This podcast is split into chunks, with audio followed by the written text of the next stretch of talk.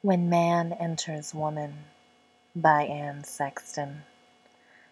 When man enters woman, like the surf biting the shore, again and again, And the woman opens her mouth in pleasure,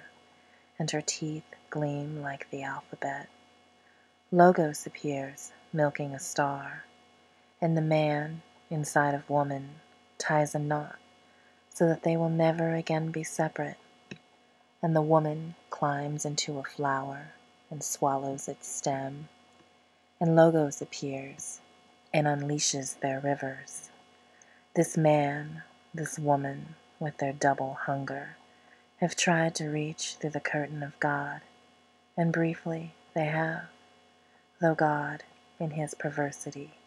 unties the knot.